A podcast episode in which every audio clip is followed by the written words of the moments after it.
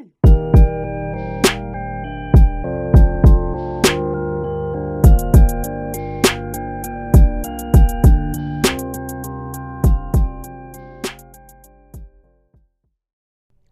Happy Monday. Happy Monday. Welcome to the Between the Dream podcast. I'm your host, Richard Taylor Jr., reporting to you live from the Workhorse HQ in Edmonds, Washington.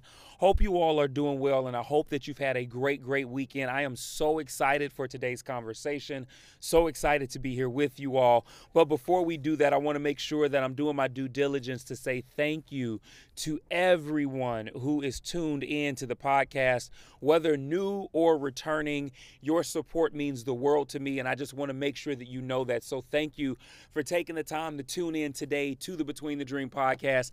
I'm so excited to be here. So, look, last Friday, as we close things off for the week, I told you that we were going to be starting a new series, right? And so we are delving into day six, chapter six of the 31 Days of Power series, and it is amazing, right? We're talking about how to overcome fear that leads to anxiety. So, if you haven't checked out Friday's episode, I would highly encourage you to do that before you fully dive into this one, right? Because today we're going to be talking about some ways to actually overcome that anxiety, overcome the fear. But one of the things that I discussed um, in Friday's conversation was us taking the weekend and taking some time to think about, hey, what has caused me to be fearful for so long? What are some things that I've dealt with that in fear have led to stress, that has led to anxiety, and that has caused me maybe not to be my best self and to do my best work, right?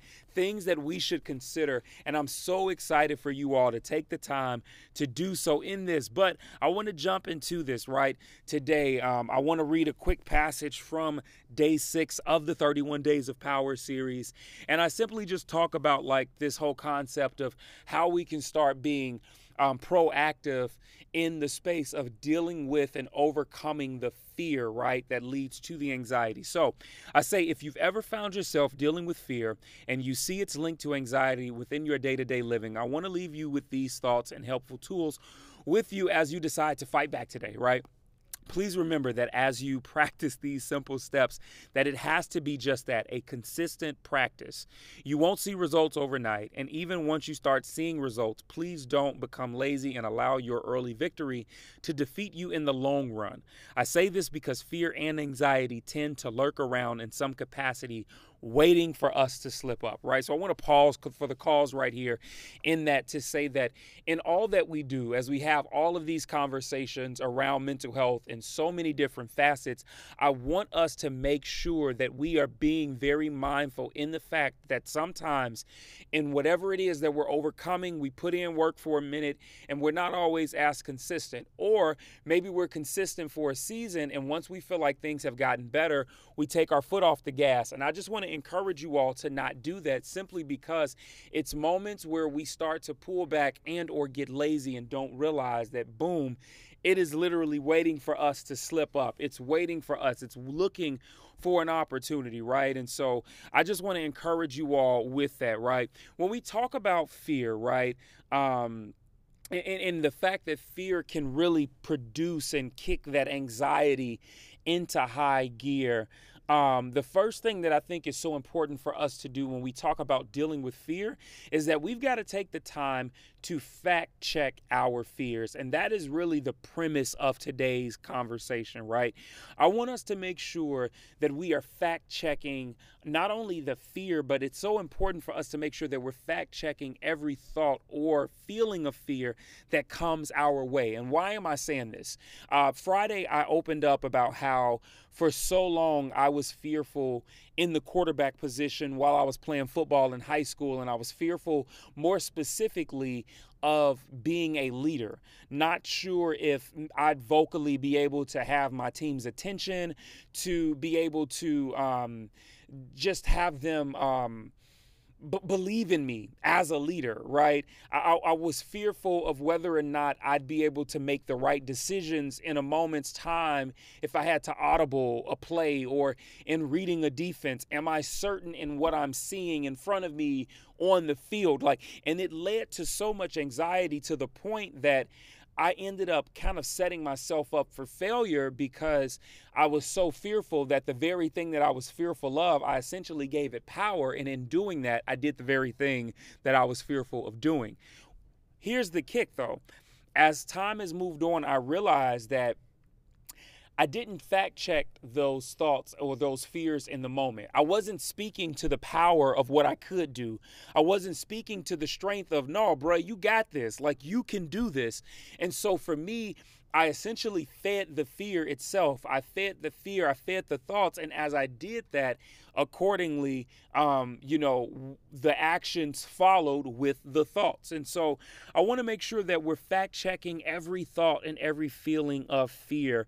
Um, in this moment, because fact checking your thoughts, it can be crucial um, in in this idea that as you fact check, you realize that not every intrusive thought is signaling a legitimate reason for you to worry, right?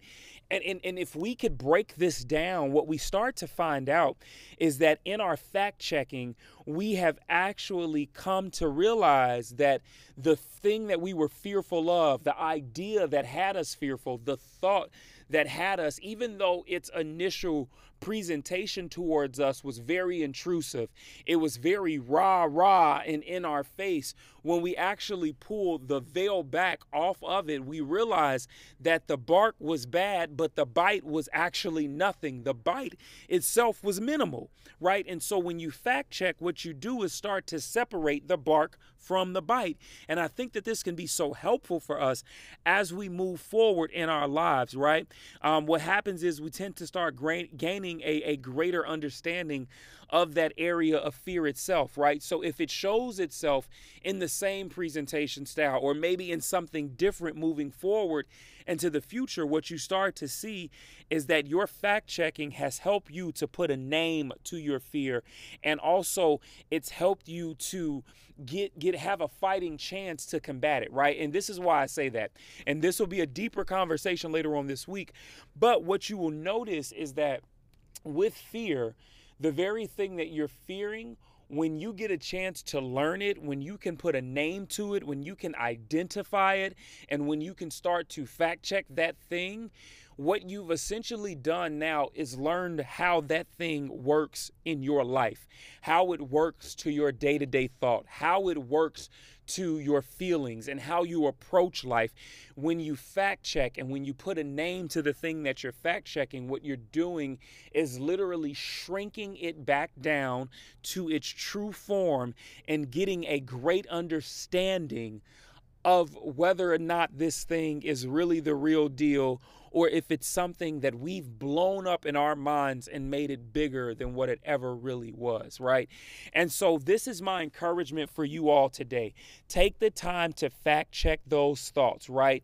Literally going back to, you know, campaign slogans as we were in the past few years, right? L- asking yourself the, the real question is this fake news, right? Is, is what I'm believing about myself right now or about this new thing that I'm getting ready to enter into or whatever it is that has me fearful, is this thing fake news? Like, ask that question and it's okay for you to do so, right? Fact checking can be such a powerful tool of practice because it leads us into um, something that I'm going to talk about a little later on this week, which is being able to relabel um, our situations, being able to relabel our fears, being able to relabel the the actual thought to what it is we might be struggling with or seeing or going through.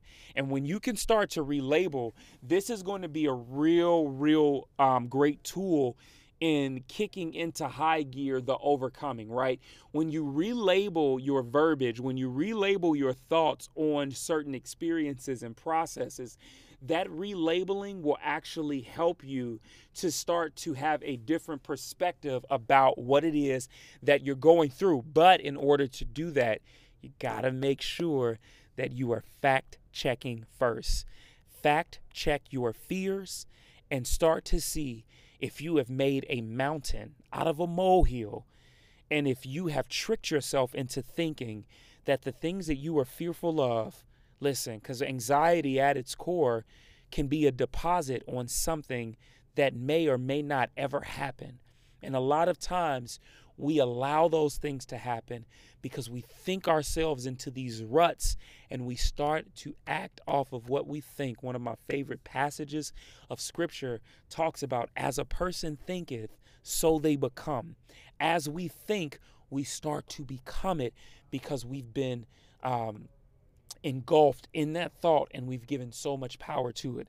And so I just want to make sure that as we move forward into this week, we are fact checking fears so that we can start to clamp down and not allow that thing to be bigger in our mind than what it really is.